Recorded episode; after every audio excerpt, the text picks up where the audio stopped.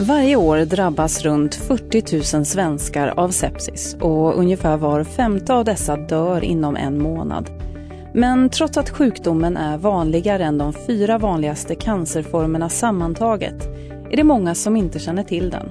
Hur kan en vanlig infektion som urinvägsinfektion spåra ut och leda till sepsis? Vilka är symptomen man ska vara uppmärksam på? Och vad forskas det på för att förbättra vården vid sepsis? Ni lyssnar på Vetenskap och hälsa. Jag heter Tove Smeds och idag träffar vi Adam Linder, överläkare vid Skånes universitetssjukhus som forskar vid Lunds universitet om sepsis. Han är också initiativtagare till Sepsisfonden, en stiftelse som informerar om och stödjer sepsisforskning. Välkommen hit Adam. Tack så mycket. Ja, vad är det som händer i kroppen när man drabbas av sepsis? Ja, sepsis utgår ju alltid från en lokaliserad infektion, alltså till exempel en urinvägsinfektion, en eh, lunginflammation, en sårinfektion. Och i de flesta av fallen så klarar kroppen av att hålla detta på en rimlig nivå och läka ut eh, infektionen och ibland får man då hjälp av antibiotika. Men ibland då så utvecklas eller blir infektionen så pass kraftfull att immunförsvaret överreagerar och då får man sepsis. Så att sepsis är alltså ett enkelt sagt eh, begreppet som beskriver när en infektion blir livshotande. Och vilka är symptomen?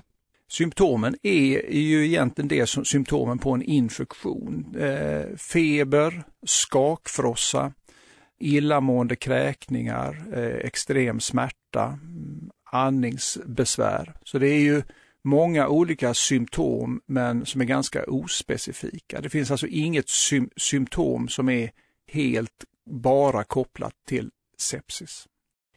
Många av de här symptomen liknar ju sådana som man har vid till exempel influensa. När ska man söka vård?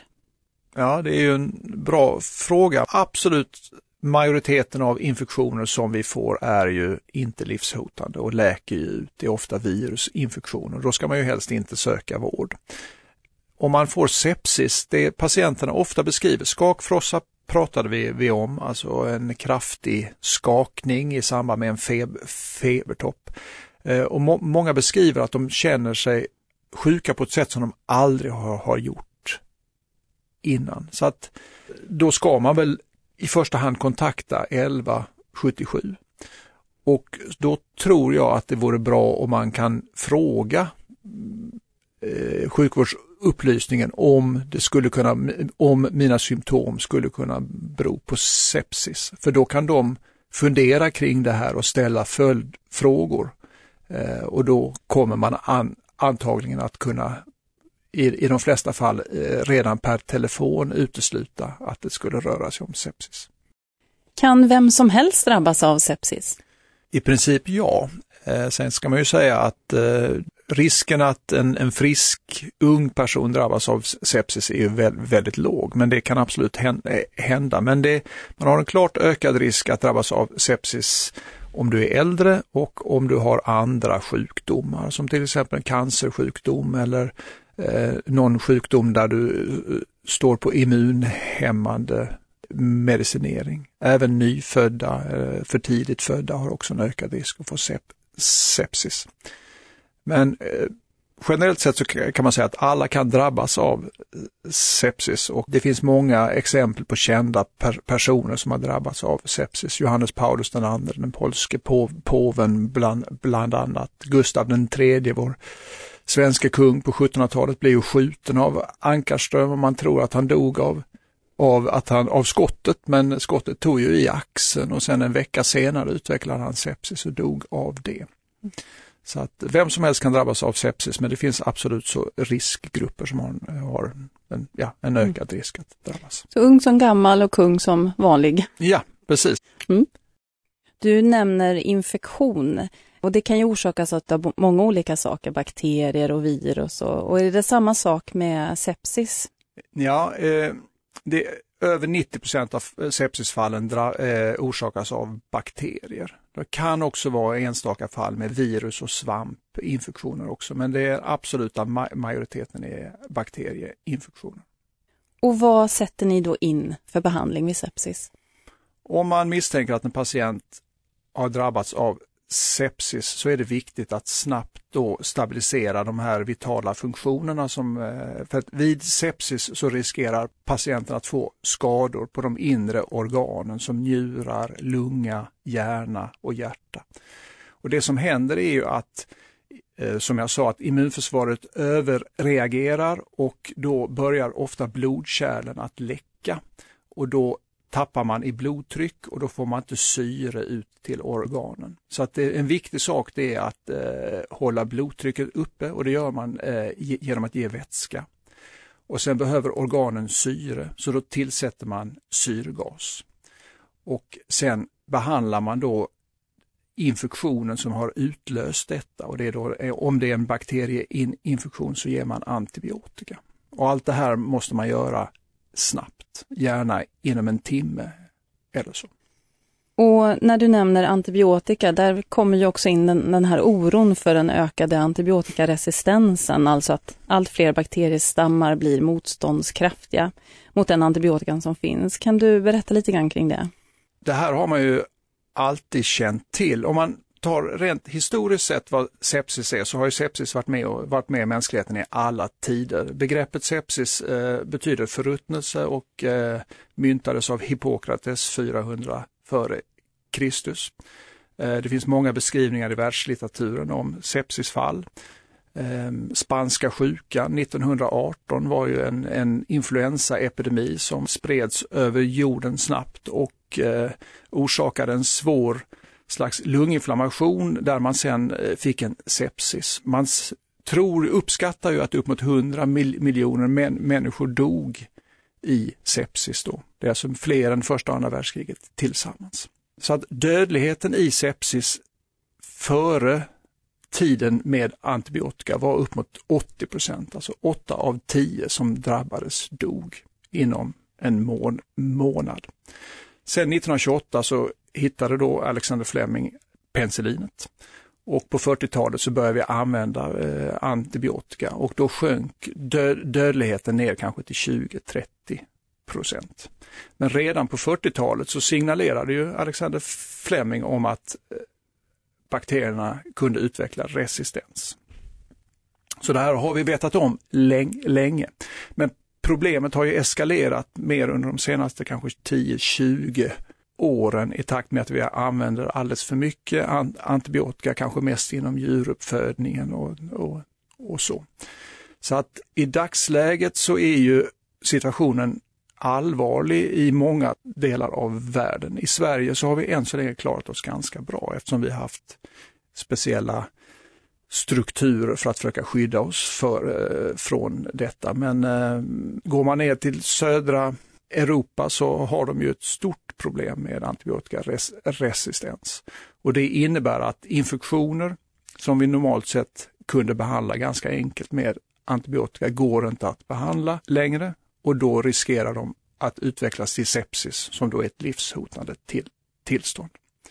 Och det här kommer ju att sannolikt att påverka hela den moderna med, medicinen om vi inte hittar några, några nya botemedel eftersom till exempel om man har en cancersjukdom så har man 20 till 30 gånger ökad risk att få sepsis och man får ofta sepsis under cancerbehandlingen. Men den kan man då behandla med antibiotika. Och om vi inte har någon antibiotika så kommer man inte heller att kunna ge cancer behandlingen för det kommer vara för stor risk att patienten utvecklar en livshotande sepsis. Då.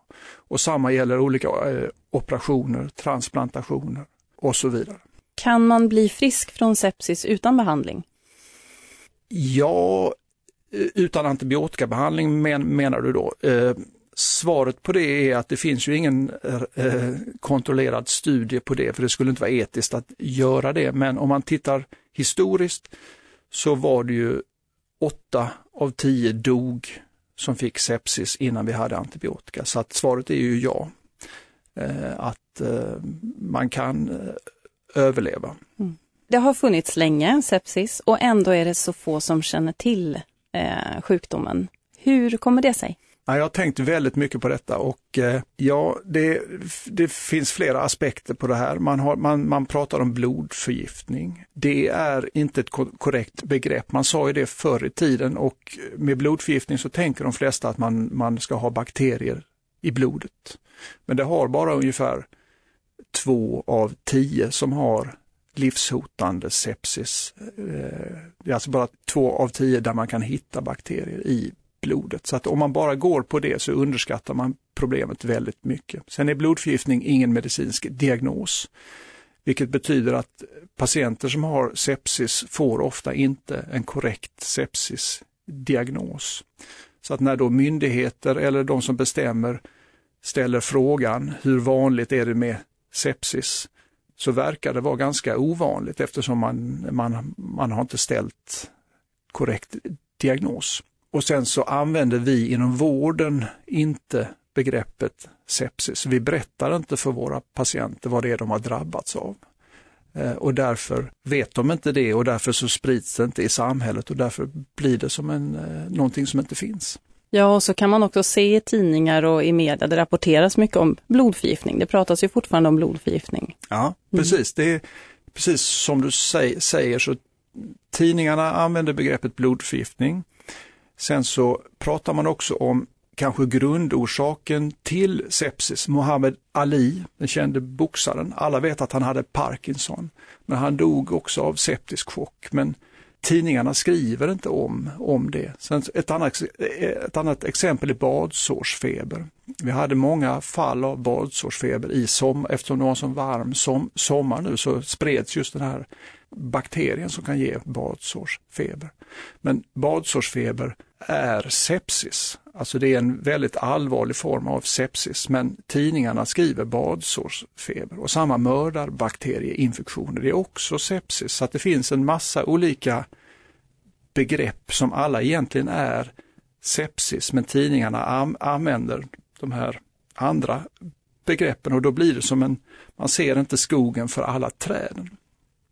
Jag brukar jämföra med cancer. Cancer är inte en sjukdom, cancer är 200 olika sjukdomar, men allmänheten förstår begreppet cancer, att det är, det är allvarligt och det har någonting med celldelning att göra. Och sepsis är lite sam, samma sak, det är liksom ett paraplybegrepp för när en infektion blir livshotande. Och det kan vara en lunginflammation som utvecklas till det. Det kan vara badsårsfeber, det kan vara mördarbakterieinfektioner, det kan vara hjärnhinneinflammation och så vidare. Och då blir det lite lättare att förstå det här om man hör någon som säger att jag blev så här otroligt svårt sjuk och låg inlagd på sjukhus länge för att jag hade urinvägsinfektion. Just det, precis. Men det är egentligen en sepsis. Man. Exakt, mm. så att två patienter som har en urinvägsinfektion har inte alls mycket med varandra att, göra. En har kanske en enklare urinvägsinfektion som man kanske får ofta, som man kan dricka bort eller ta tram, dricka tranbärsjuice. Medan den andra eh, patienten utvecklar en livshotande sepsis och kan ligga i veckor på intensivvården. Så den patienten har ju mer gemensamt med en patient som har fått en lunginflammation och sepsis än den här andra patienten som har, en, har då en enkel urinvägsinfektion. Så därför tror jag det är viktigt att man använder begreppet sepsis för patienternas skull. För om, om de vill läsa på vad är det som har drabbat mig så läser de om urinvägsinfektion och att det är ganska, inte så farligt. Och så har de istället haft en nära döden upplevelse väldigt trau traumatiskt och legat veckor på, på sjukhus och varit jättesjuka.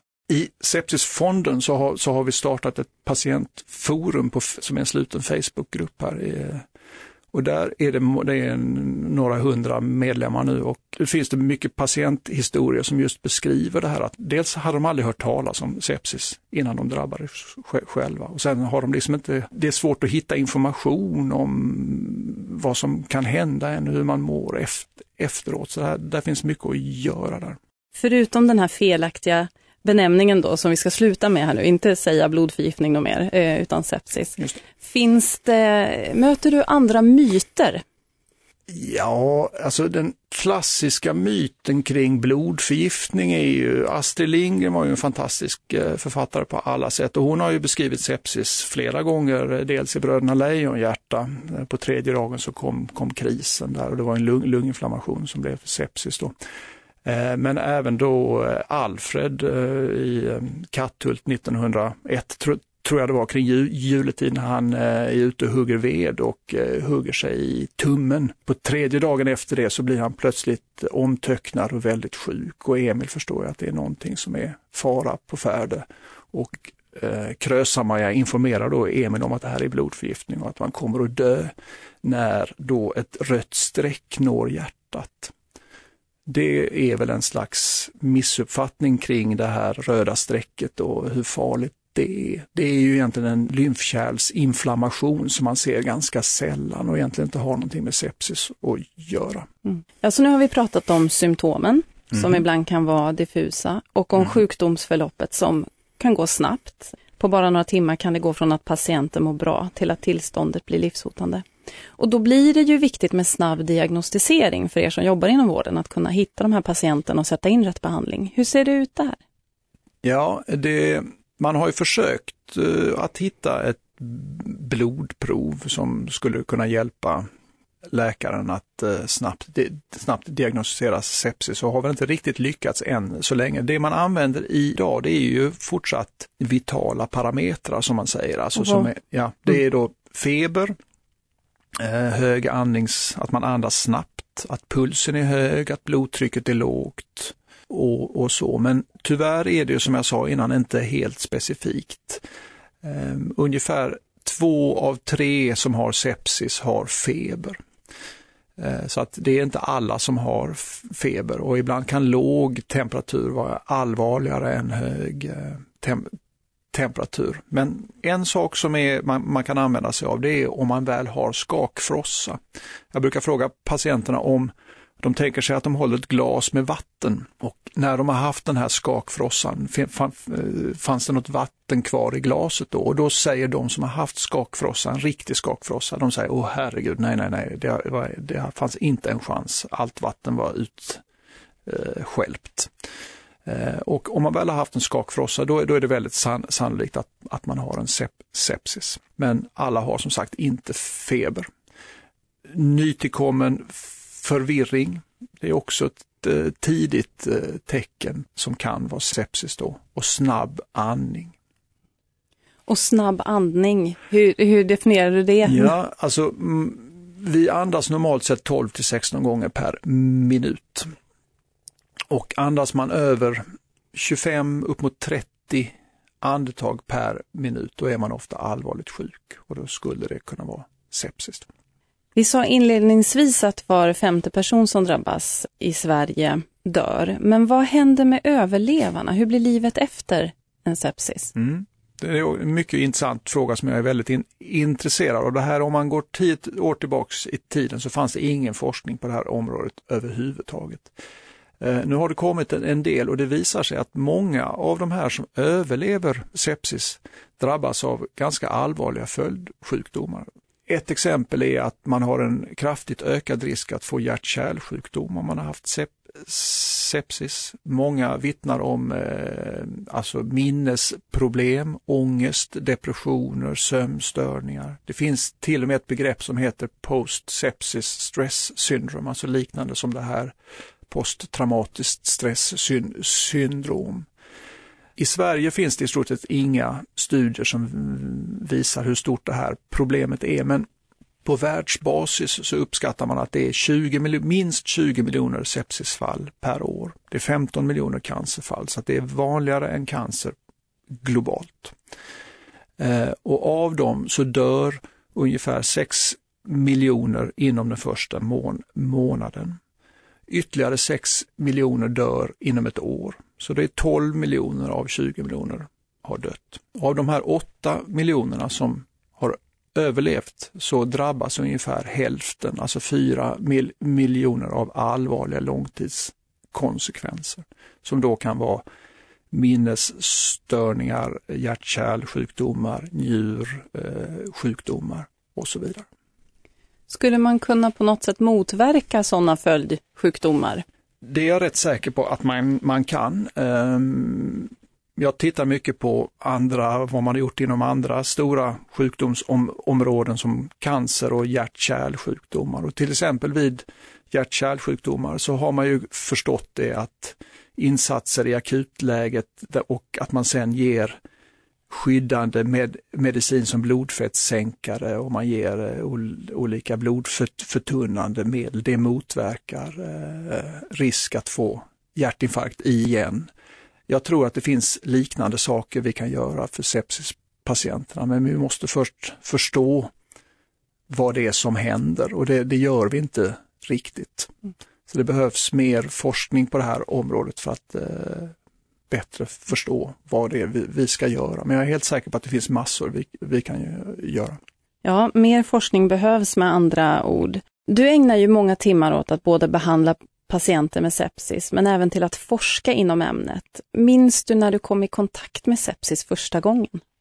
Jag har ett starkt minne av när jag började på infektionskliniken 1999, så första veckan när jag var jour. På fredagen där så kom det in en, en äh, man då som då kändes gammal, men han var väl i min ålder, han var lite drygt 40 kanske så, som kom in med en sepsis och det var en sån här mördarbakterieinfektion. Det var ett väldigt dramatiskt förlopp, men det gick bra.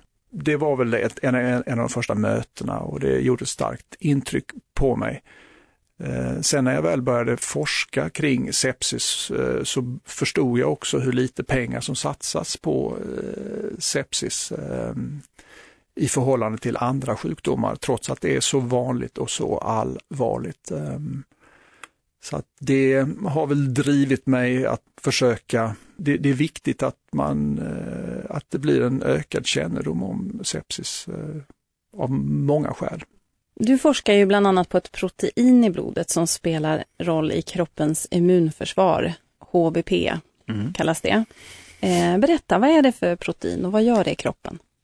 Det är ett, eh, ett protein som ligger lagrat i vita blodkroppar. Ehm, och det är så här att om, om du får en infektion så, så lägger den sig i vävnaden, till exempel i lungan eller om den i, i hud, huden.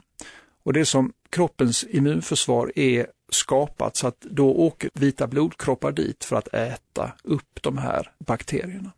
Men de vita blodkropparna finns i blodkärlen och blodkärlen är ju täta, annars skulle blodet läck, läcka ut. Och då då har, har då de vita blodkropparna det här proteinet i sig som heter då heparinbindande protein förkortat HBP och då frisätter de vita blodkropparna, de åker fram till stället där bakterierna finns, frisätter det här proteinet som binder till blodkärlsväggen och öppnar blodkärlsväggen. Och då kan de vita blodkropparna åla ut till, i vävnaden och äta upp bakterierna. Så det här, det, här, det här är en bra funktion som vi då har. Men det som händer vid sepsis det är att själva infektionen blir för kraftfull eller uppfattas som alltför hotfull av immunförsvaret så att för många vita blodkroppar kom, kommer dit och de öser ut allt HBP som, som de har. Istället för att det blir små hål där de vita blodkropparna kan åla ut så springer blodkärlen läck på flera ställen. Så man tänker sig en trädgårdsslang som springer läck på många ställen sam samtidigt. Och det som händer då det är att blodet läcker ut och då tappar du blodtryck och då får du inte syretillförsel till dina viktiga organ. Mm. Och då har vi kommit på då att det här upptäckte professor Heiko Hervald här i, i, i Lund tillsammans med kollegor i Stockholm att HBP orsakar då det här kärlläckaget. Och sen visade han sen också att bakteriestrukturer kunde stimulera de vita blodkropparna så att de frisatte HBP. Så då hade vi alltså en vit blodkropp som är de första på plats vid en infektion. Bakterier stimulerar de vita blodkropparna som frisätter ett, ett protein som gör att blodkärlen börjar läcka. Allt det här låter ju för en läkare som sepsis. Det som händer vid sep sepsis. Så då bestämde vi oss för att undersöka detta i pas patienter och samlade då in blodprov från patienter med misstänkt sepsis. Och kunde då visa att patienter som har eller utvecklar sepsis, de har förhöjda halter av det här HBP i blodet flera timmar innan de blir riktigt sjuka. Så att det här skulle alltså kun, kunna vara en, en, en, ett viktigt blodprov.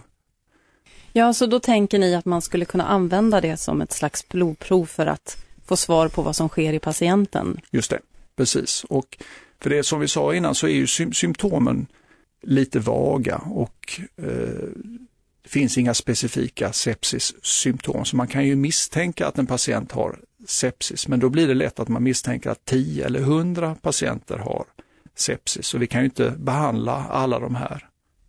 Utan då måste man försöka bestämma sig, vem är det som håller på att bli riktigt sjuk? Och då skulle det här HBP-värdet kunna hjälpa att de som har ett högt HBP-värde har en kraftigt ökad risk att bli ordentligt sjuka.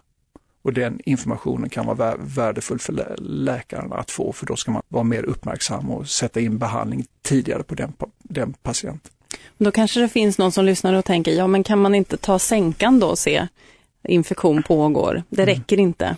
Nej, det räcker in, inte. Dels är det ett senare svar, det, det blir högt för sent. Och sen är det eh, alldeles för, det vill, säga os, det vill säga ospecifikt. Alltså det säger inte mycket om hur allvarlig infektionen är, utan du kan ha en hög sänka och ha en infektion som inte ger en sep, sepsis. Och du kan ha en hög sänka och ha sep, sepsis. Du berättar här att du började forska ganska tidigt ändå i, inom sepsis och, och arbeta med det här. Vad är det som motiverar dig? Du stannar ju kvar. Jag stannar kvar, ja, absolut. Eh, ja, nej, det, det är ju extremt ett fascinerande område som eh, vi vet, vi vet väldigt mycket men ändå väldigt lite. Så att det känns ju som att man kan göra skillnad genom att eh, engagera sig i det. Det är det är liksom spännande, det är akut och man måste göra rätt saker för att det inte ska gå illa för patienten. Eh, så det, det är viktigt. Ehm, det är ett bortglömt område som Alltså det, det, drabbar ju jättemånga människor men eh, ja, så att det, det behövs att någon bryr sig. Vad hoppas du kommer att hända? Jag eh, återigen, jag tittar på de andra stora folksjukdomarna som cancer och hjärt-kärlsjukdomar och jag tror att vi kommer att göra landvinningar inom sepsis som man har gjort där. Eh, och det är det man kallar individualiserad medicin, tror jag att vi kommer att eh, ja, ta steget in i även vad, vad gäller sepsisvård. Att man kommer kunna ta blodprov på patienten och inom en timme förstå i vilket stadium av inflammation patienten befinner sig i, eh, vilken bakterie det är. Det, det, det, tar ju idag två till tre dagar innan vi, alltså, innan vi får veta vilken bakterie som patienten är infekterad av, om vi ens får veta det. Jag tror att vi kommer att ha, göra framsteg där som gör att vi kommer att kunna skräddarsy behandlingarna på ett helt annat sätt. Då får vi önska dig och alla forskare som är involverade i det här lycka till med det. Och vi tackar Adam Linder för att du kom hit och berättade om sepsis för oss. Tack så mycket. Och om du som lyssnar blir intresserad av att lära dig mer om sepsis så kan vi rekommendera Forskningens dag. Ett populärvetenskapligt evenemang för allmänheten som anordnas av medicinska fakulteten vid Lunds universitet och Region Skåne tillsammans med Erik K Fernströms stiftelse. I år handlar nämligen Forskningens dag om just sepsis. Och Forskningens dag går av stapeln den 6 november i Malmö och den 7 november i Lund. Mer information om detta och andra populärvetenskapliga event hittar du på vår hemsida vetenskaphalsa.se. Tack för att du lyssnat.